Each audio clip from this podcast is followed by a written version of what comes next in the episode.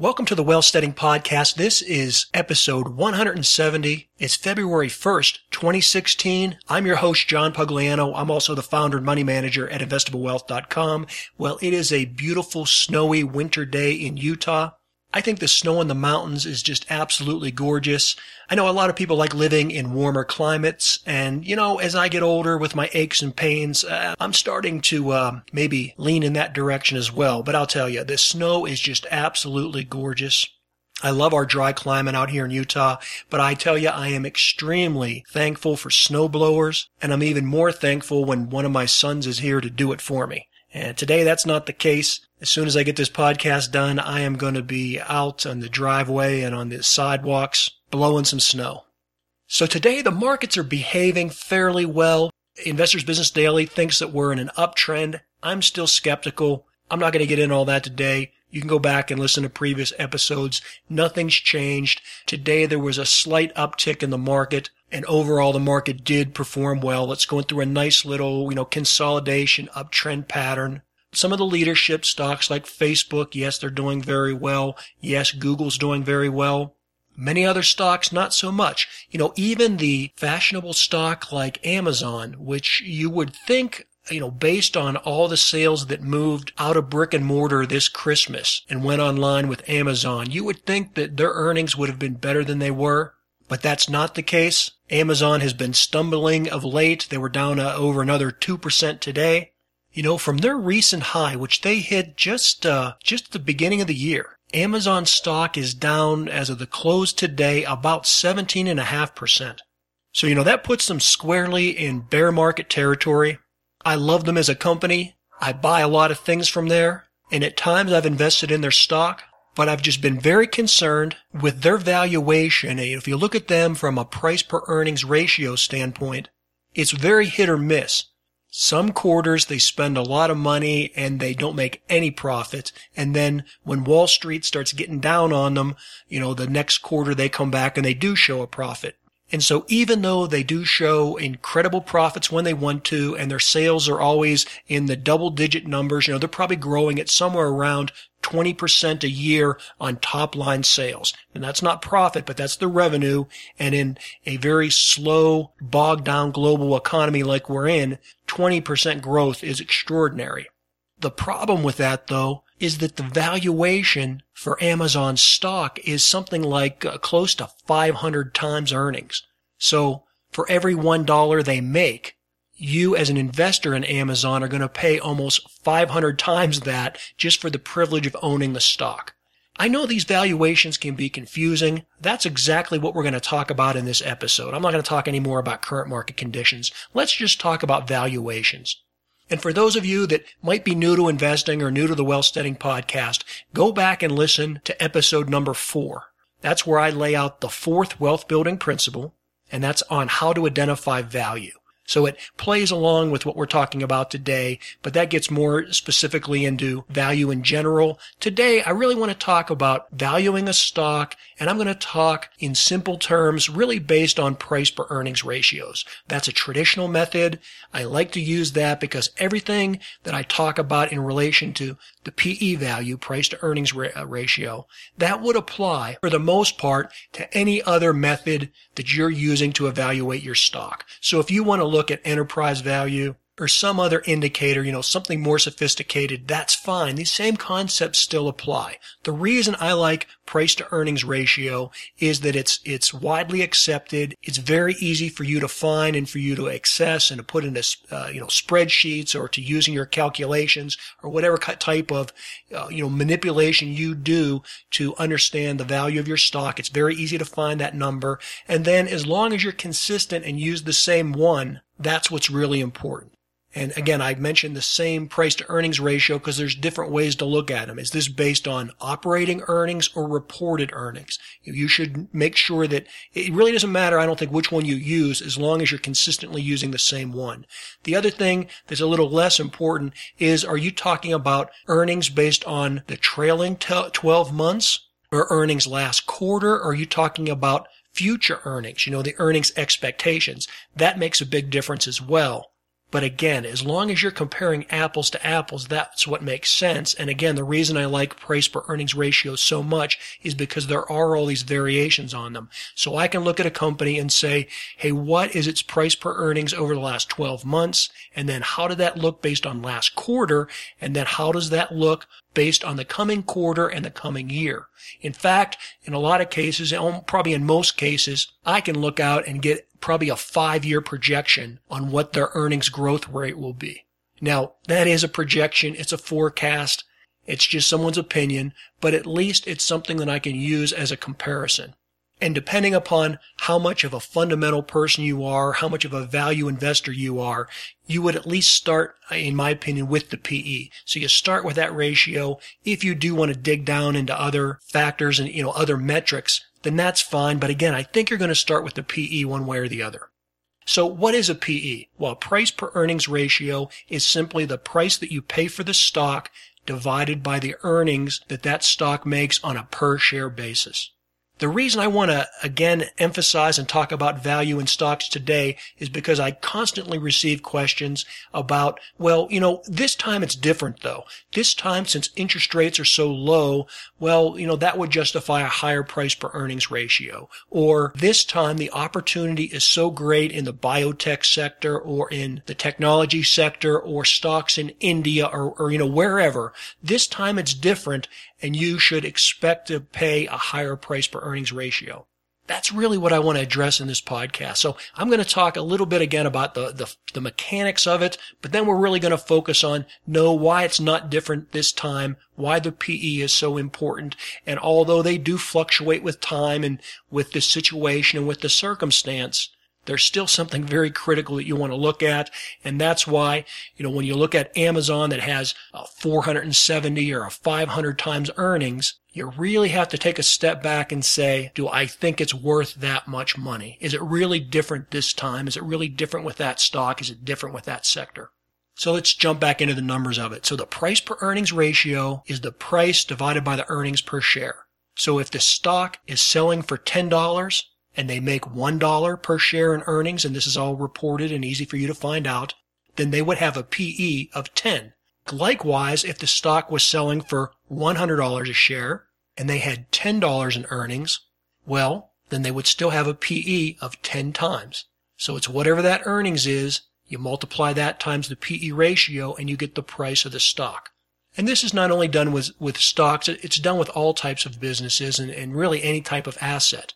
If you were to go out and buy a lemonade stand in your neighborhood, and that lemonade stand was producing $100,000 a year, you would most likely end up paying somewhere around $300,000 for that business if you wanted to buy that lemonade stand. That's a price per earnings ratio of three times.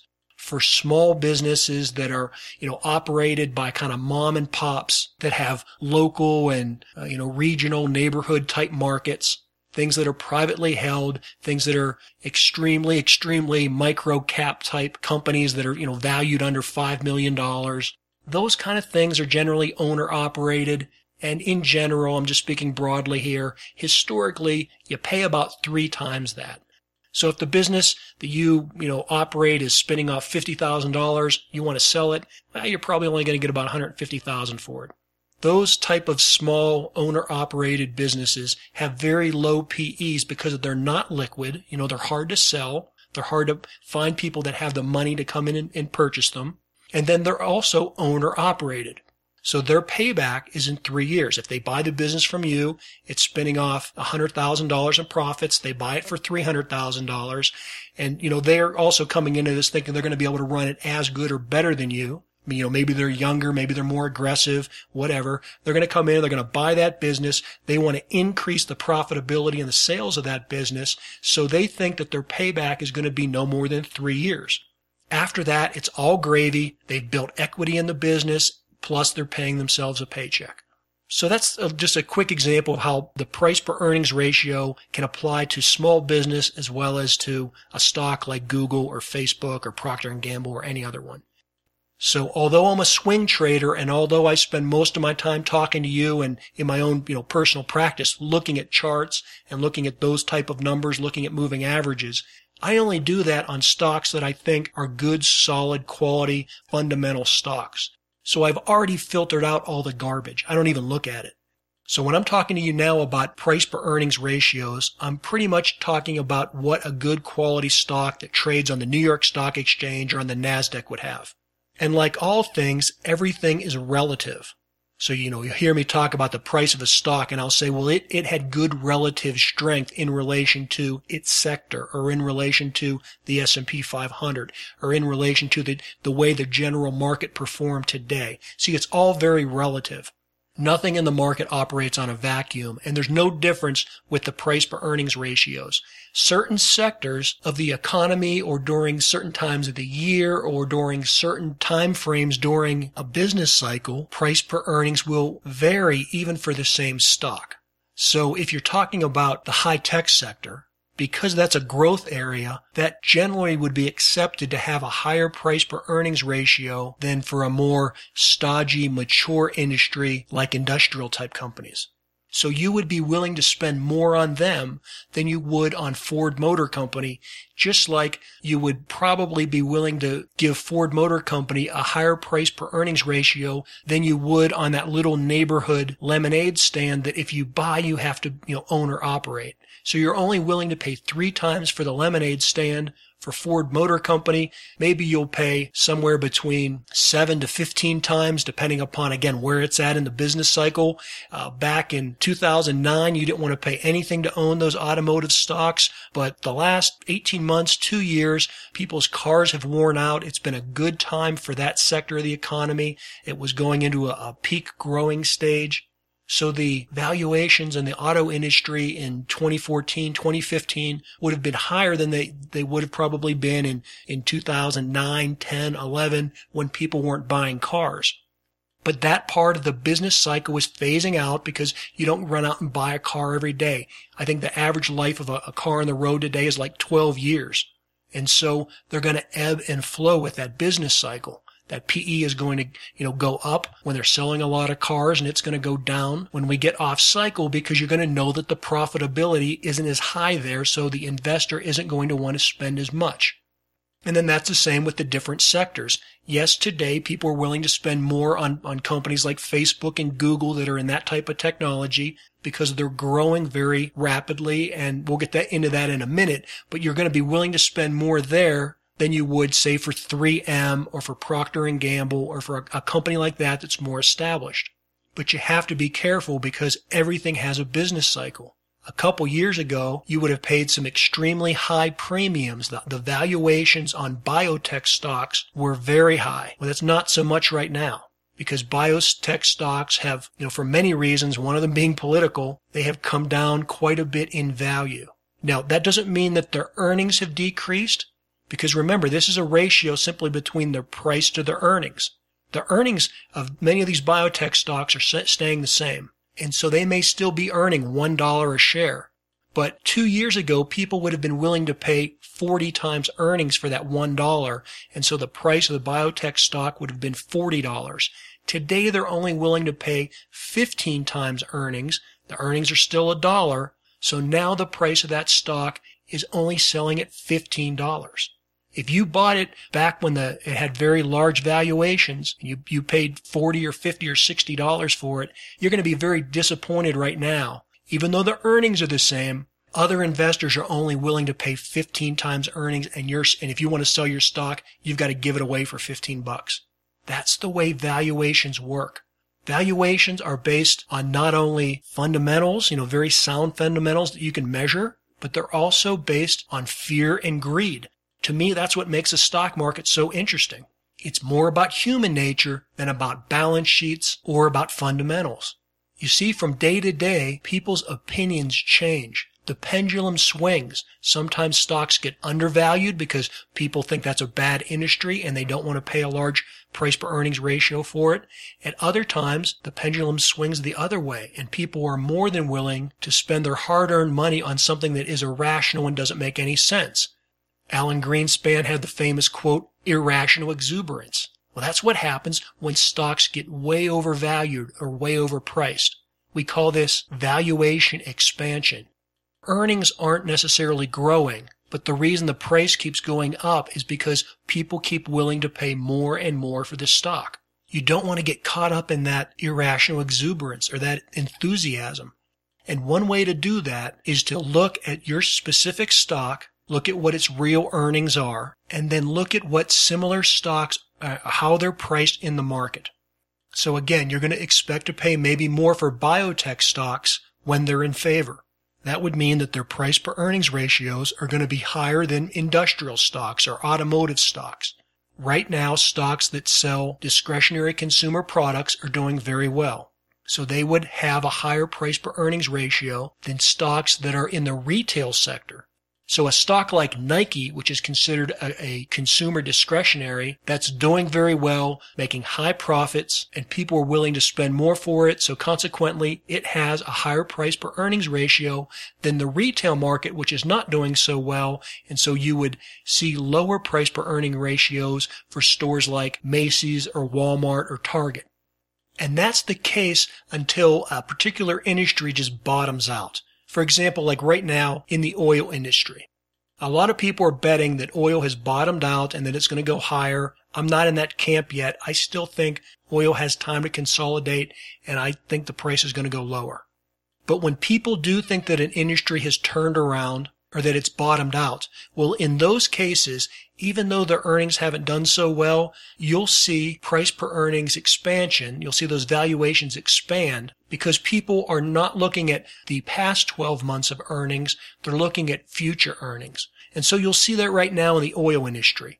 Maybe a stock that's been very depressed and it has lost 50% of its earnings over the last 18 months, that particular stock may have a price per earnings ratio of 30, 40, or 50, you know, some very high number because people are anticipating that the earnings are going to go up drastically in 2017 or 2018 and they're willing to wait for the, the price of oil to come in because they think they're buying at a bargain. So they are willing to pay more and that's why the price to earnings ratio looks higher. But remember, there's different aspects to look at in the price per earning ratio. You can look back 12 months. You can look at the previous quarter or you can look forward. Make sure you're not being too overly optimistic as to what type of earning growth is going to be achievable, you know, realistically achievable for that stock. And that's why I want you to be cautious when you hear people say, well, it's different this time, or this is a different economy. It's a new economy. It's a new business model. Old ways of looking at things don't apply, or valuations are so high now because interest rates are so low. Whenever you hear people start saying it's different this time, in not all cases, but in many cases, you should be very concerned. You should be leery of that, and you should probably stop listening to that person. The reason that we do look at historical averages is because they apply. And generally, it's never different. During a bubble, people always think it's different, but when that bubble bursts, they come back to reality and they realize that valuations really do matter and it's not different this time. Imagine that you're a rock climber. You know, you're someone that likes to go out and, and scale the face of a cliff. And maybe you have friends that do it, or maybe you're in some kind of a rock climbing club. And you know, you guys go out and you do this on a regular basis and the club kind of has a, an unwritten rule that, you know, you don't climb more than 35 or 40 feet up the face of a cliff without using some type of safety gear, you know, without actually wiring in. You know, some people like to climb freeform. They, they like the thrill of just climbing up the face of a, of a, of a rock or a cliff without any safety rope at all. And so maybe you're into that and the club you're in, you guys agree that, hey, we're not going to climb more than 35 feet or whatever the number is.